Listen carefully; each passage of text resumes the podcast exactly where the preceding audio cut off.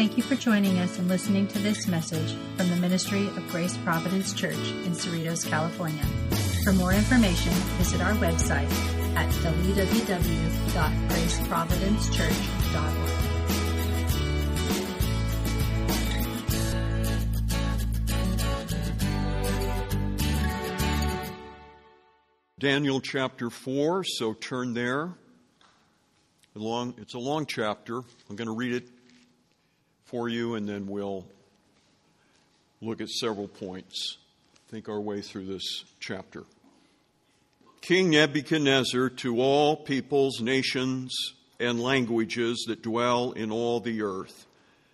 Peace be multiplied to you. It has seemed good to me to show the signs and wonders that the Most High God has done for me. How great are his signs and how mighty his wonders.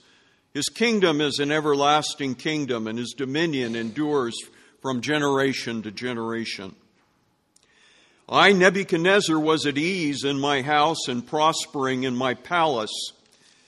I saw a dream that had made me afraid. As I lay in bed, the fancies and the visions of my head alarmed me. So I made a decree that all the wise men of Babylon should be brought before me, that they might make known to me the interpretation of the dream. Then the magicians, the enchanters, the Chaldeans, and the astrologers came in, and I did tell them the dream, but they could not make known to me its interpretation. At last Daniel came in before me, who was named Belteshazzar after the name of my God, and in whom is the spirit of the holy gods. And I told him the dream, saying, O Belteshazzar, chief of the magicians, because I know that the spirit of the holy gods is in you, and that no mystery is too difficult for you. Tell me the visions of the, my dream that I saw and their interpretation. The visions of my head as I lay in my bed were these. I saw and behold a tree in the midst of the earth, and its height was great. The tree grew and became strong, and its top reached to heaven, and it was visible to the end of the whole earth. Its leaves were beautiful and its fruit abundant, and in it was food for all. The beasts of the field found shade under it, and the birds of the heavens lived in its branches, and all flesh was fed from it. I saw in the visions of my head as I lay in bed, and behold, a watcher, a holy one, came down from heaven.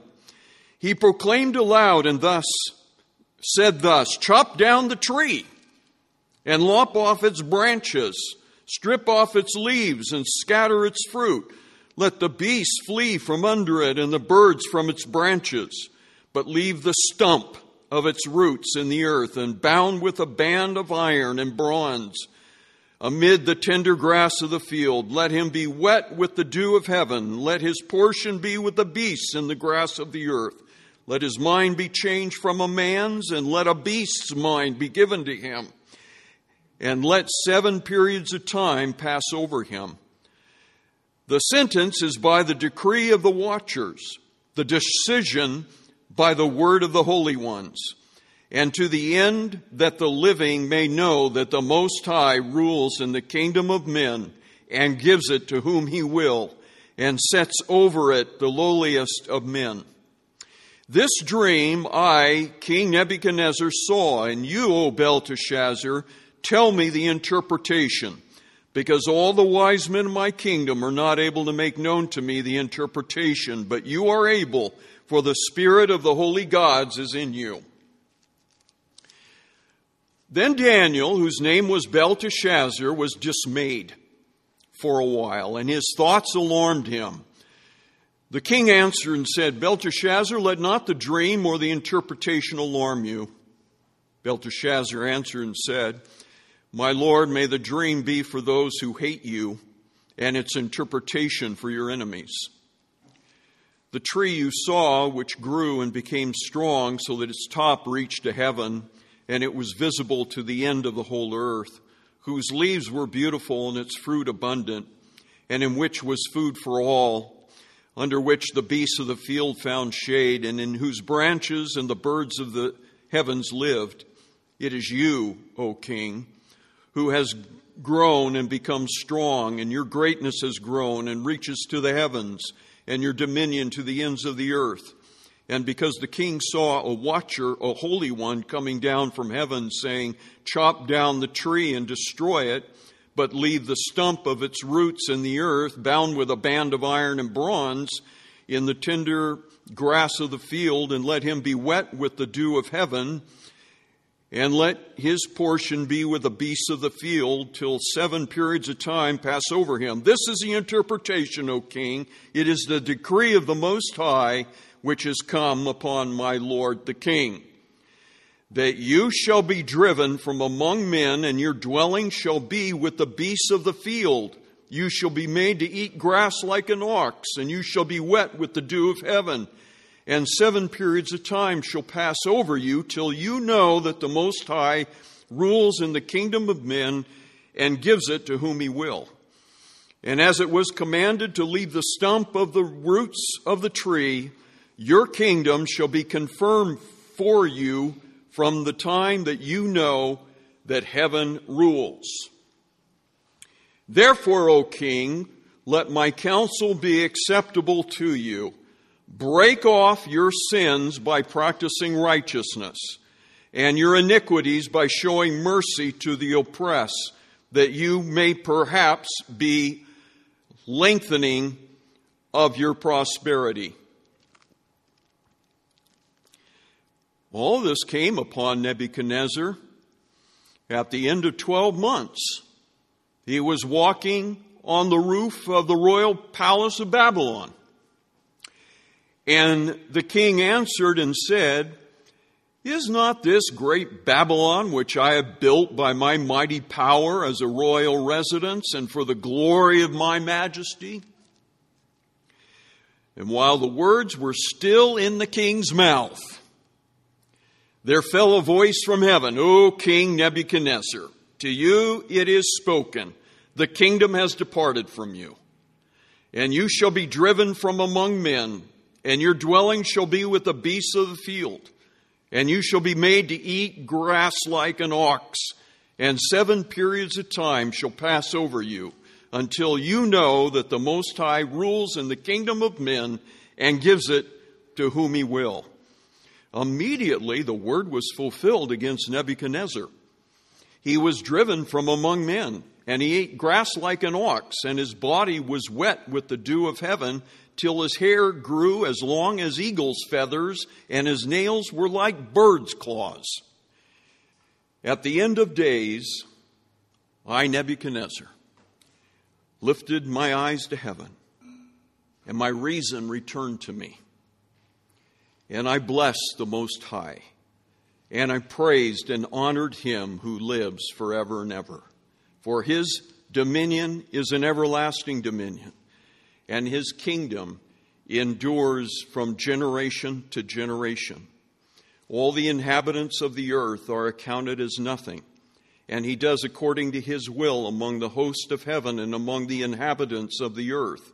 And none can stay his hand or say to him, What have you done? At the same time, my reason returned to me, and for the glory of my kingdom, my majesty and splendor returned to me.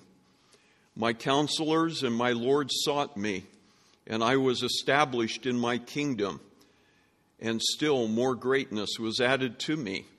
Now I, Nebuchadnezzar, praise and extol and honor the King of heaven, for all his words are right and his ways are just, and those who walk in pride he is able to humble. This chapter is can be compared to an open letter that Nebuchadnezzar gives to his kingdom. It's his confession, it's his testimony, it's his narrative. You note as we read through it, he has I, Nebuchadnezzar, several times, and then he jumps to third person, he, when he's in this state of insanity. It's interesting. So it's, it's all first person up until he's lost his mind. And now he has to talk as one looking back and just speaks of him as he. He can't say I because he wasn't thinking clearly back then. He thought he was an animal. So we come in this fourth chapter to Nebuchadnezzar's final mention in the book of Daniel. We're not going to read about him, yet he's probably the greatest king of Mesopotamia. No, no king, I read, reigned as long as Nebuchadnezzar, 43 years, from 605 to, two, five, uh, 605 to 562. A 43 year reign. It's very long. As I mentioned before, Nebuchadnezzar's mentioned over 90 times in the Old Testament, more than any other foreign king or adversary of Israel. So, this is his second dream. Again, it's a disturbing dream. It alarms him, and it's his third encounter with the God of Israel, the God of heaven. It's another encounter with him, a miraculous one. When did it happen? Well, because he is on his rooftop and he's overlooking his great city that he rebuilt and turned into a great fortress, actually. The streets, the buildings, the roads, the river that ran through it, all the things, the walls around it, and the famous uh, tower there.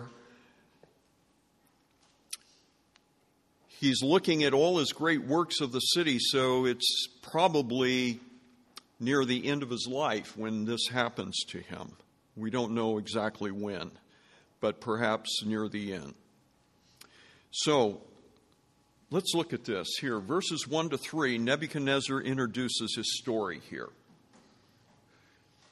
So, you see, he's calling the attention of all the peoples, nations of his kingdom that dwell on the face of the earth. Notice what he says here it's interesting. He says, Peace be multiplied to you. He's never used that expression before. And to me, this makes an argument for his progression in uh, his understanding of God, perhaps where he is spiritually, because at the beginning of this chapter, he's now reflecting on it, having gone through this experience. So he's, he's praising God at the beginning in these first few verses, how great is his signs the signs of the Most High and his wonders. And again, he announces how great his kingdom is. It's an everlasting kingdom. So this, is, this seems to be uh, Nebuchadnezzar, uh, a changed man. Peace be multiplied. There's one New Testament writer that uses that same language. Happens to be the Apostle Peter in both of his letters. 1 Peter 1 2 and 2 Peter 1 2. Peace be multiplied. So he's going to reflect on God's signs and wonders. We've seen that expression before in the Bible.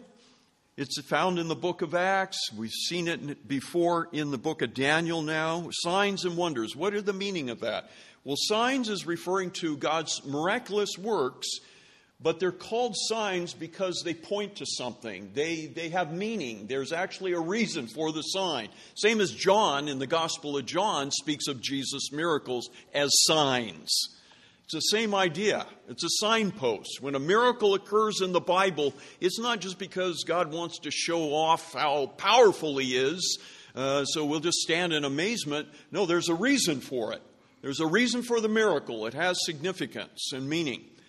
So the miracles of, of the Bible, and Nebuchadnezzar has rightly called it a sign and a wonder, and wonder speaks of the effect of the sign.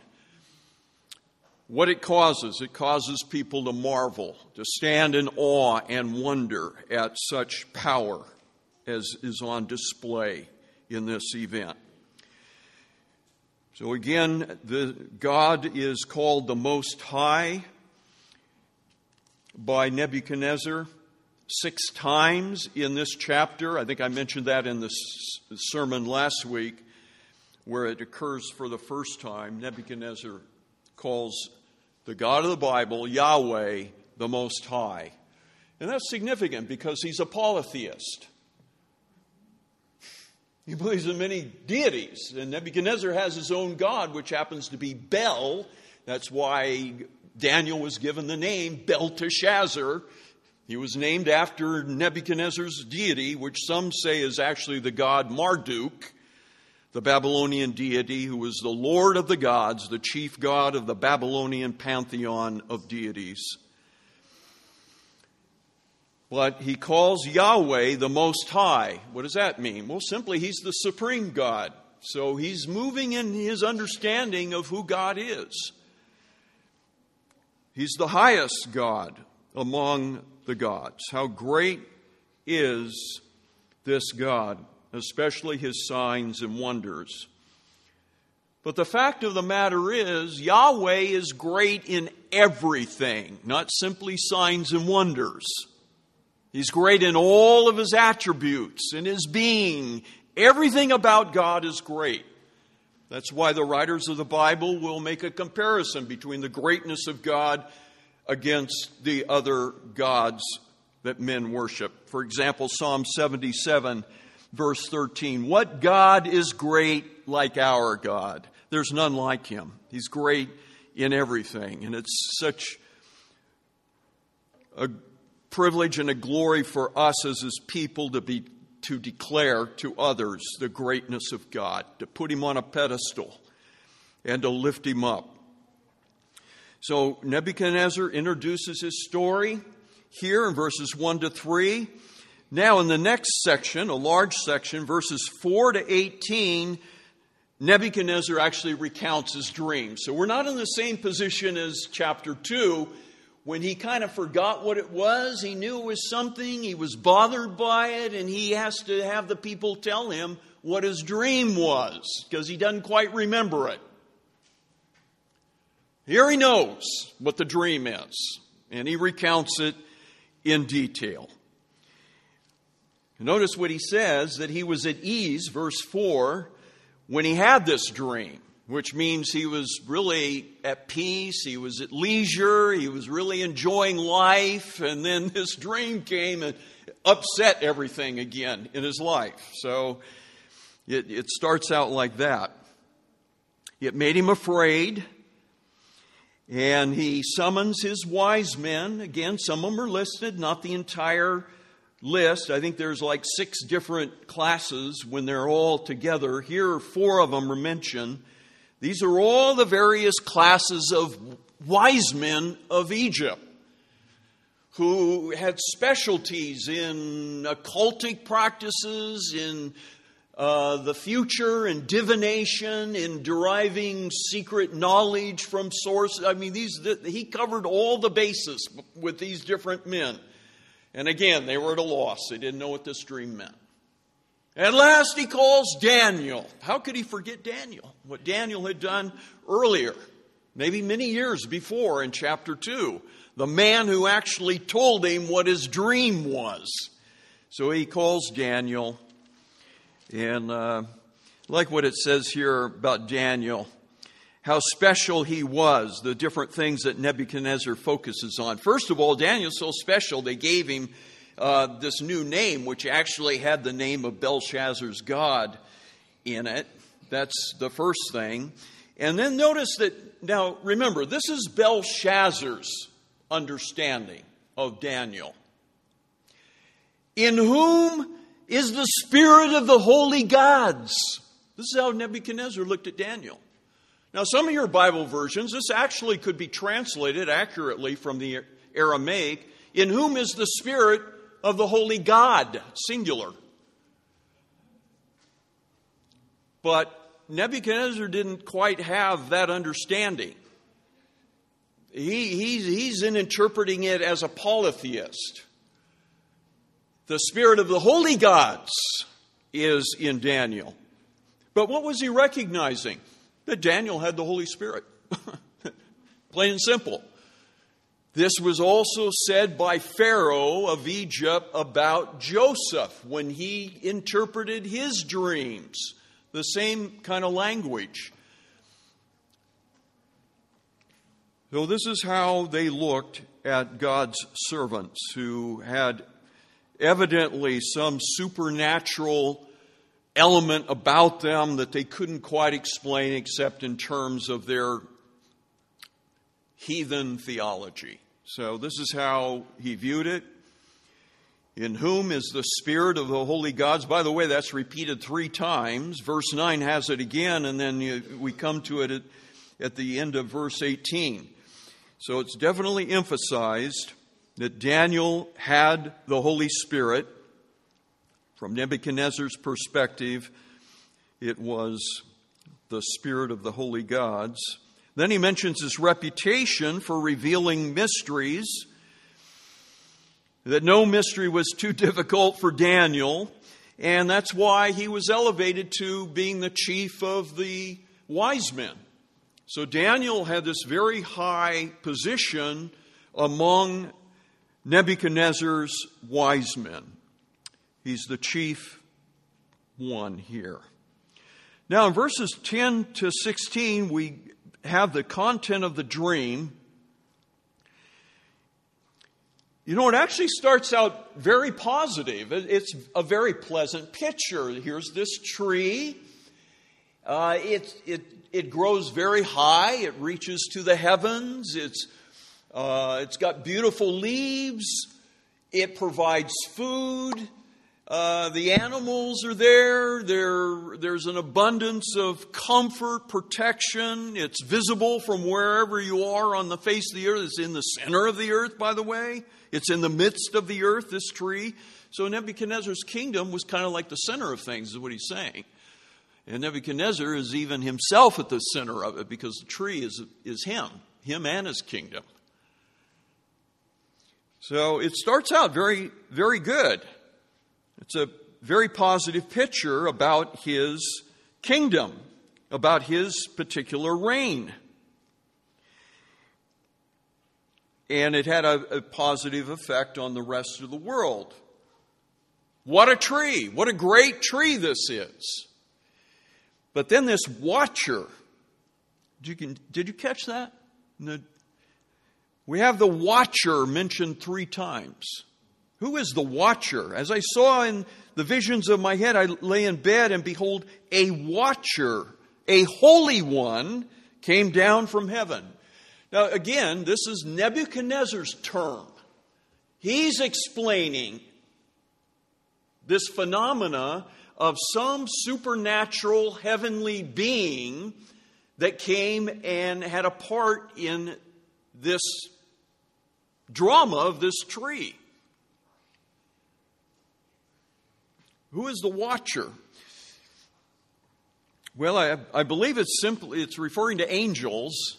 First of all, we know in the uh, among God's creatures, His supernatural creatures, that it's the angels. The, they're the primary ones that are on these missions between heaven and earth as messengers for Yahweh. And so this is this is who Nebuchadnezzar is referring to. He's referring to an angel by calling it a, a watcher. These watchers, I read, are actually in Jewish literature in the books of Enoch and in the Dead Sea Scrolls, which is interesting. Apparently, this term is found there. So the watcher says to cut the tree down. So now the dream that started out very positive takes a turn for the worse. Now it becomes something dark, disturbing, alarming for Nebuchadnezzar. Now, another thing I want to point out is how long this tree is to be cut down for. Seven periods until seven periods of time pass over him. Did you note that as we read through that? That's another thing that's three times here. I circled it. I, I, made a mark in my Bible from one to the other so I could just follow it through the text. But it's three times said until seven times passes over him. Some of the translations will actually interpret it as seven years. There's some that believe that this event in the life of Nebuchadnezzar lasted seven years. I don't personally have that view. I think it's indefinite. I don't think it is specific, it doesn't say years here. That would have been a long time for him to have been out of his kingdom. I mean, maybe it was. It's not important. The fact is that it's, go- it's going to last for as long as it takes for him to learn the lesson. And what, what's the lesson that Nebuchadnezzar is to learn? This humbling experience is to happen as long as he still thinks he's the big shot in the earth, the, the supreme monarch, and is full of pride. No, that pride has to be brought down, and he has to recognize there's another one above him that's superior, greater, and supreme, the supreme sovereign of all the earth. In other words, the God of Israel, the God of heaven, the Most High. Once he learns that lesson, then he's going to come out of this. But it's going to take seven periods of time, whatever that is seven months, seven weeks, seven days, seven years. I think it's indefinite. Seven is a perfect number we know in the Bible, so I think it's just speaking of that in a sense. So we don't really know how long this duration is. It's not, it's not clear. That's, that's my view. Actually, it's four times, not three times. That's seven periods of time is mentioned four times, so it's really emphasized. Now, one other thing I want you to note in this section is verse 17. The sentence is by the decree of the watchers. Did you catch that? Again, this is Nebuchadnezzar's perception. And actually, this is the theology of the ancient Near East to believe that divine decisions were made in some sort of a heavenly council of gods.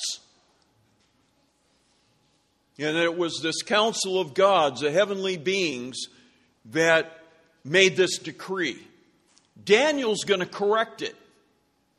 In verse 24, he says, This decree is by the Most High. So just contrast those. So Nebuchadnezzar says, By the decree of the watchers. Oh, no. No, the angels didn't decree this. This was decreed by the Most High. So as you read through this, don't be confused by Nebuchadnezzar's odd and strange designation and understanding of things. This is coming from a polytheistic background, but he's describing the best he can what happened to him.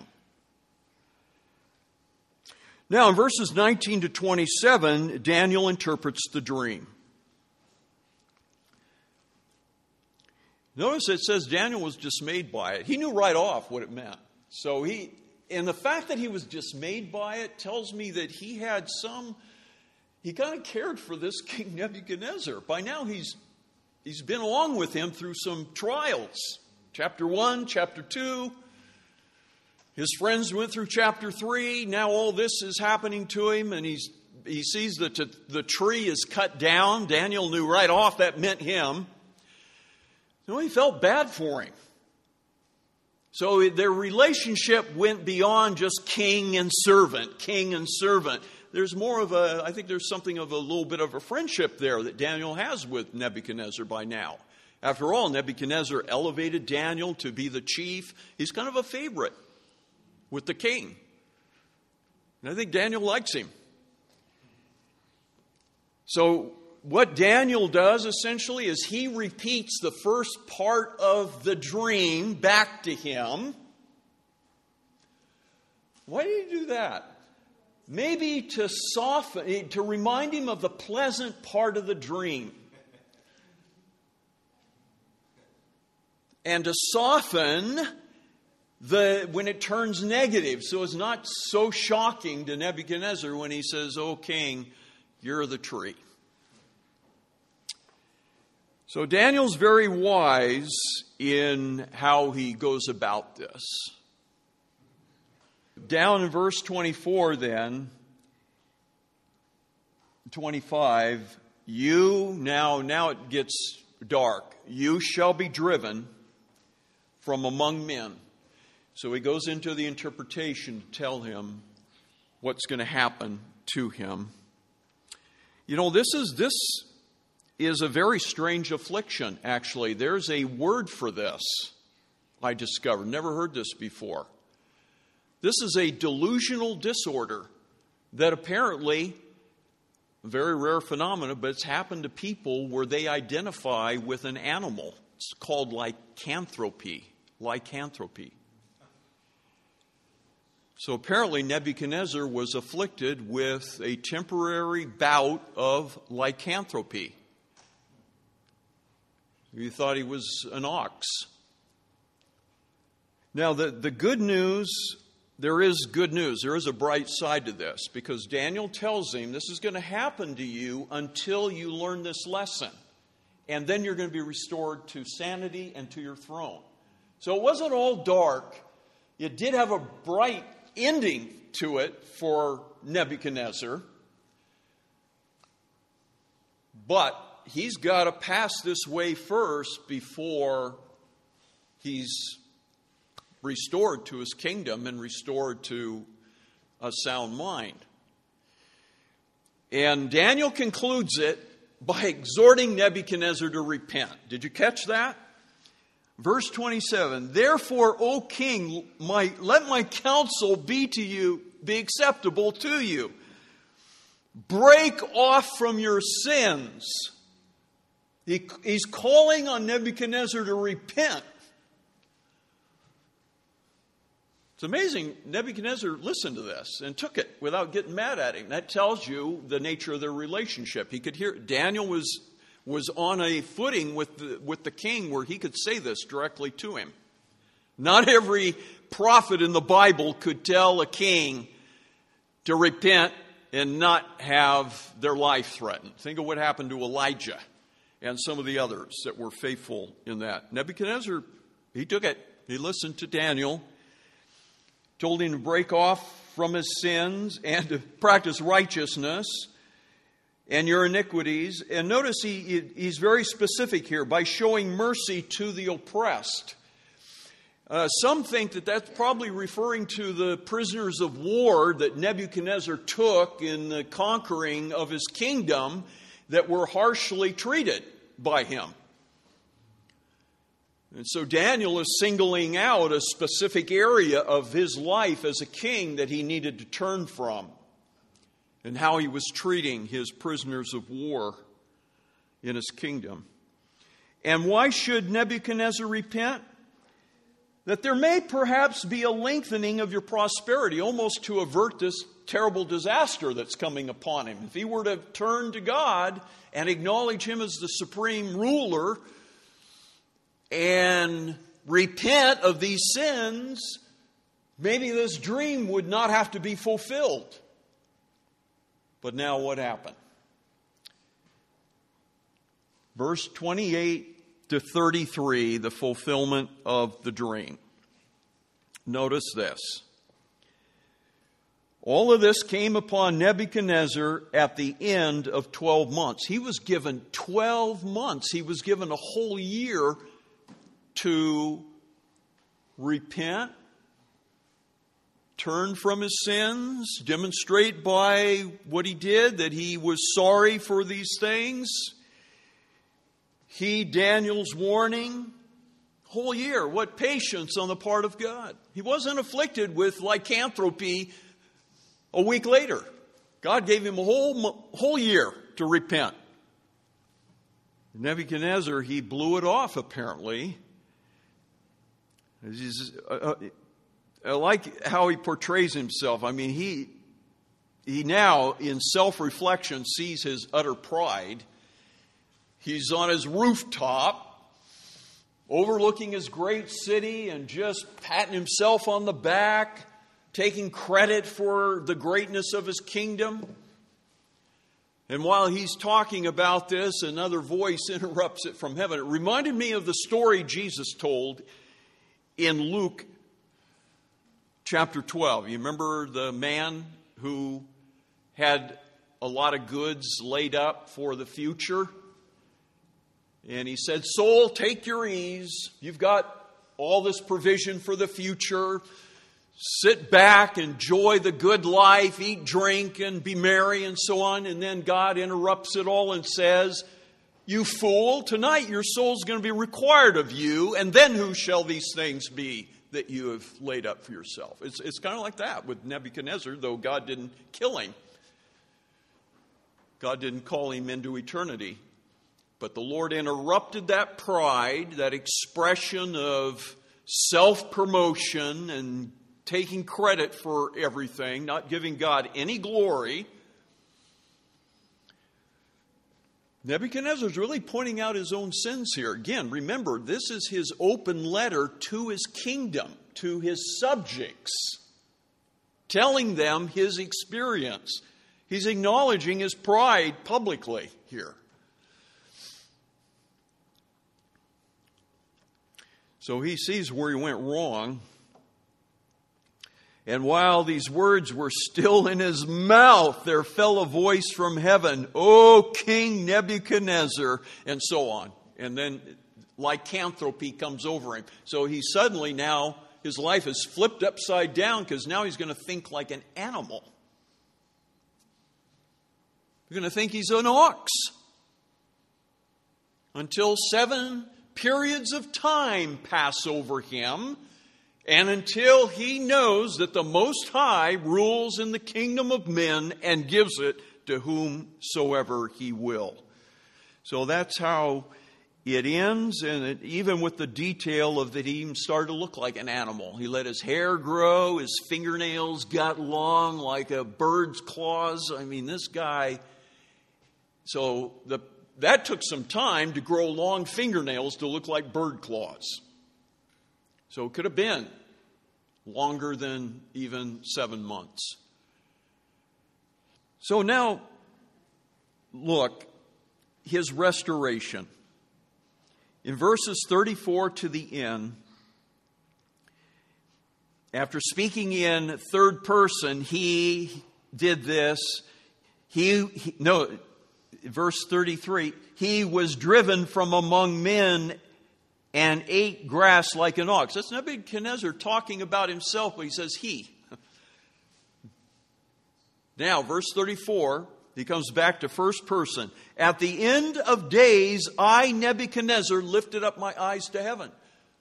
Now, that's the first evidence that he's got his sanity back.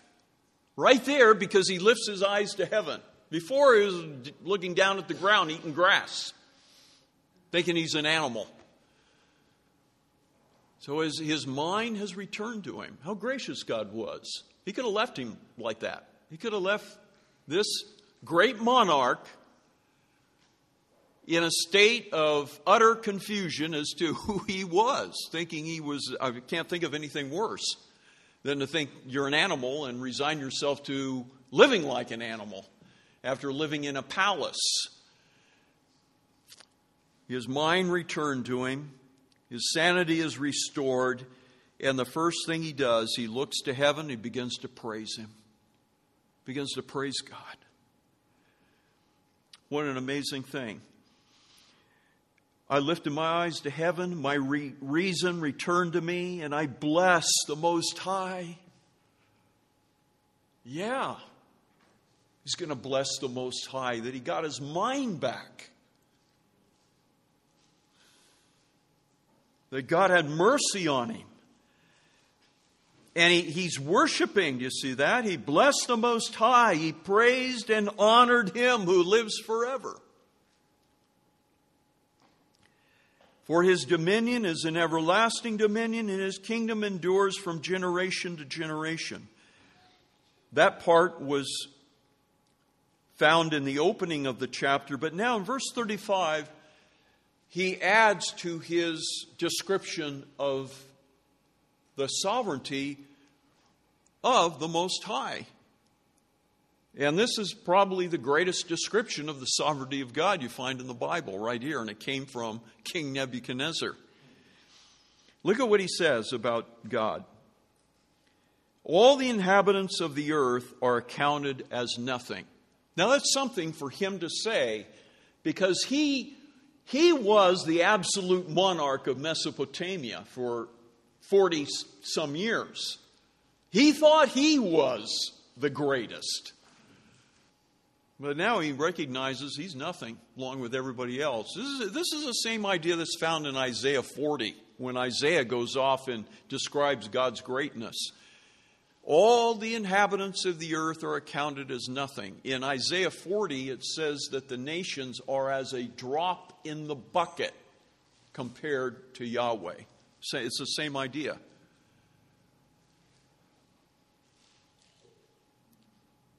Though we, we need to see ourselves like that. Because that makes it makes everything so much grander. We realize that we are a speck in God's creation and that He is mindful of, of us. Why would He, who has created the heavens and the earth with the word of His power, be mindful of us? Well, because we're made in His image. We're very special to Him. And He's become our Heavenly Father. But when we look at it, just the difference between the great Creator, the Most High, and the inhabitants of the earth, we are as nothing by comparison. And Nebuchadnezzar saw it like that. He adds to it, and he, and he does according to his will among the host of heaven and among the inhabitants of the earth. God's rule is over all domains of his kingdom. His kingdom stretches from heaven to earth. Heaven is my throne, earth is my footstool. This is God's territory as the ruler of the universe. He does according to his will. Nebuchadnezzar thought it was all according to his will. Well, in a sense, it was for him as an earthly king. He's a great monarch. He's the head of gold. His kingdom is the best example of God's rule over the universe because whatever Nebuchadnezzar said, that was it. That was the final word, was his will in the earth. But now Nebuchadnezzar realizes himself in comparison to the Most High that it's God's will that it ultimately rules in heaven and earth. But now, this last part is really special when he adds, And none can stay his hand or say to him, What have you done? Actually, in the original, in the Old Testament commentary by Keil and Delitzsch, the German commentators, they said that this is this is an expression that's referring to when a parent chastises or disciplines their children, they slap their hand. You have that in your mind about nobody slaps God's hand, as it were, and tells him, no, no, no, can't touch that. In other words, God's will cannot be opposed or resisted, is what it's saying to us. God's will is absolute in the earth. Nebuchadnezzar is his subject. Nebuchadnezzar does his will. He himself must submit with silence. This is what he's telling us. So Nebuchadnezzar has learned these lessons. They've been deeply embedded now in his mind and heart through this experience. He'll never forget it. He's never going to be the same after going through this. He's a changed man. And then it adds, verse 36 At the same time that my reason returned to me, and for the glory of my kingdom and my majesty and splendor returned to me, returned to his kingdom, to his he hasn't lost anything. His, his greatness has grown, but he's now, he sees it a little differently. He's not so proud about it. He recognizes it, but he recognizes who's done it for him. And that's the whole point. That's what God is teaching him that he had his kingdom from Yahweh, that God gave him this rule and authority, that he just did not attain it on his own. And God was so gracious to Nebuchadnezzar. He restored him to his kingdom. God is not jealous by a, a monarch's greatness. He's not jealous over the, the great splendor and majesty of earthly kings. He's given us those examples of what He is. You just got to multiply that by infinity, and that's who is over the universe. So He restores this man to his kingdom and greatness and power. And then Nebuchadnezzar says, verse the last verse, Now I, Nebuchadnezzar, praise and extol and honor the King of heaven. New expression, the King of heaven. He's acknowledging now who's the ultimate king. Who's the great king? The most high king. He, he, can't, he can't say enough about how wonderful Daniel's God is. For all his works are right and his ways are just. So now he's defending God. This is, this is called theodicy in theology, a defense of God. And there are times when we need to do that because people have a misunderstanding. Why did God annihilate the Canaanites? Well, read Charlie Trimm's book on the genocide of the Canaanites, and you'll get a, an understanding as to why that happened and have a defense of Yahweh's ways. No, this is a good sign when you're defending what God does. And he adds this, and this is the, the capstone those who walk in pride, he is able to humble. This is exactly what happened to Nebuchadnezzar. He realizes pride and that he needed to be humbled. At the time, he didn't know he was like that because most of the time we're, there's no self awareness until the mirror is turned on us and we begin to see these sins. And it was made known to Nebuchadnezzar that he was full of pride and self promotion and vainglory.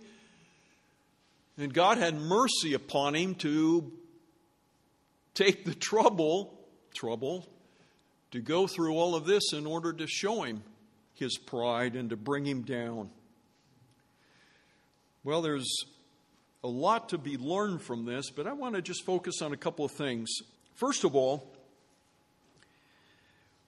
I believe when you look at what Nebuchadnezzar says in chapter 2 about God, then chapter 3, and then chapter 4, and you trace those statements at the end of his supernatural encounters, three separate miracles Daniel revealing the dream to him, the saving of the Hebrew uh, young men in the fiery furnace, and now this one.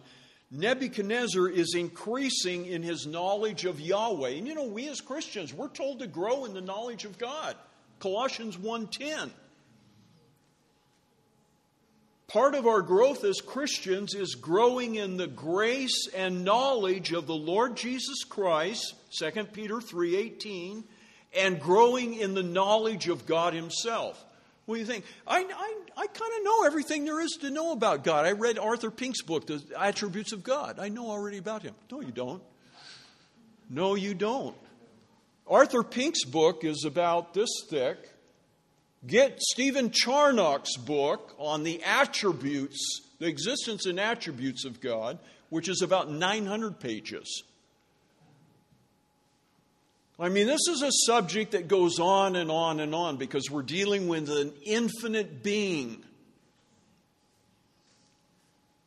And so there is much, much more to know about God than what we think we know because we happen to read maybe through the Bible one time. No, we're to be growing in the knowledge of God. And you know, I don't fault Nebuchadnezzar because I don't read here that and I renounce Baal, he is not God. No, I don't find that in the text. But this, this man was growing in his knowledge of God, and I believe that he was regenerated. I believe something happened to him. Brother Jim said today in the Sunday school lesson that sometimes that period of time between the awakening of a per- person or when the seed is sown in their life and the time of when they come to faith or when they're actually regenerated can be a long period of time. That was true with some of us. Just like in natural childbirth, the period of gestation, when the baby is growing before it is born. For a human, it's 10 months. For an elephant, it's 22 months or 18 months, depending on which elephant you're talking about. Longest period of gestation. Sometimes regeneration occurs like that. The seed is sown, and birth comes later.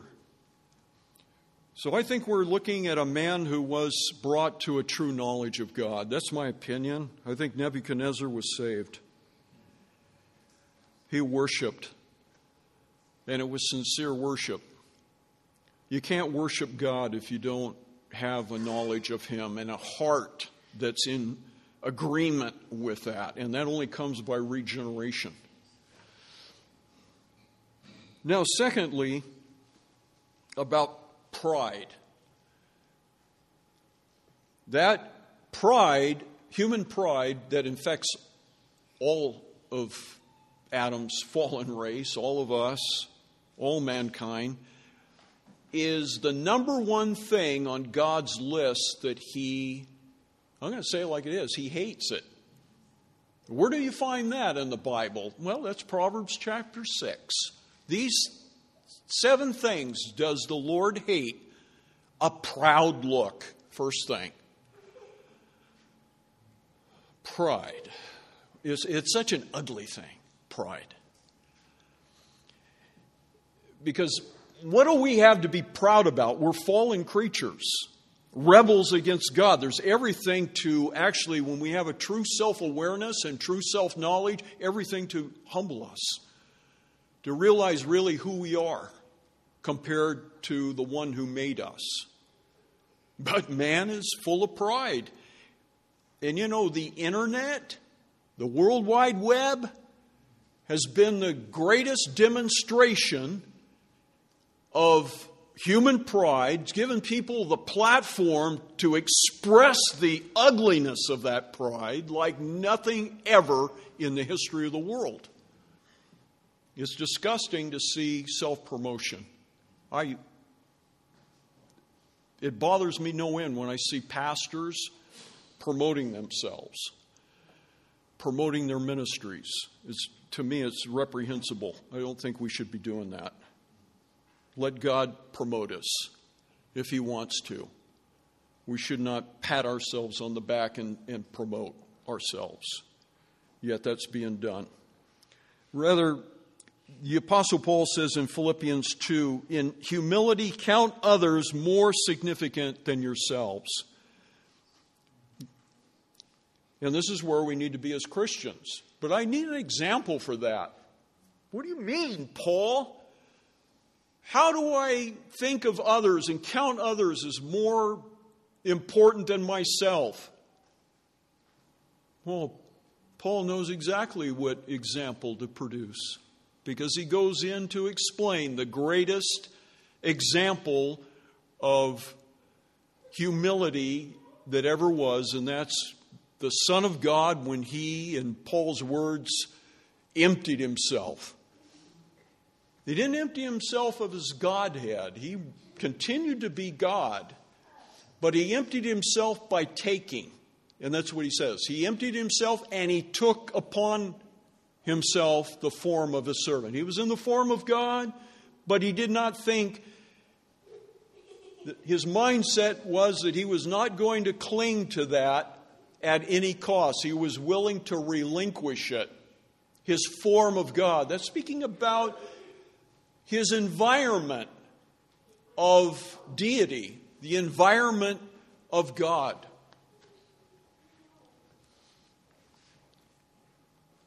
that the son was willing to lay that aside temporarily.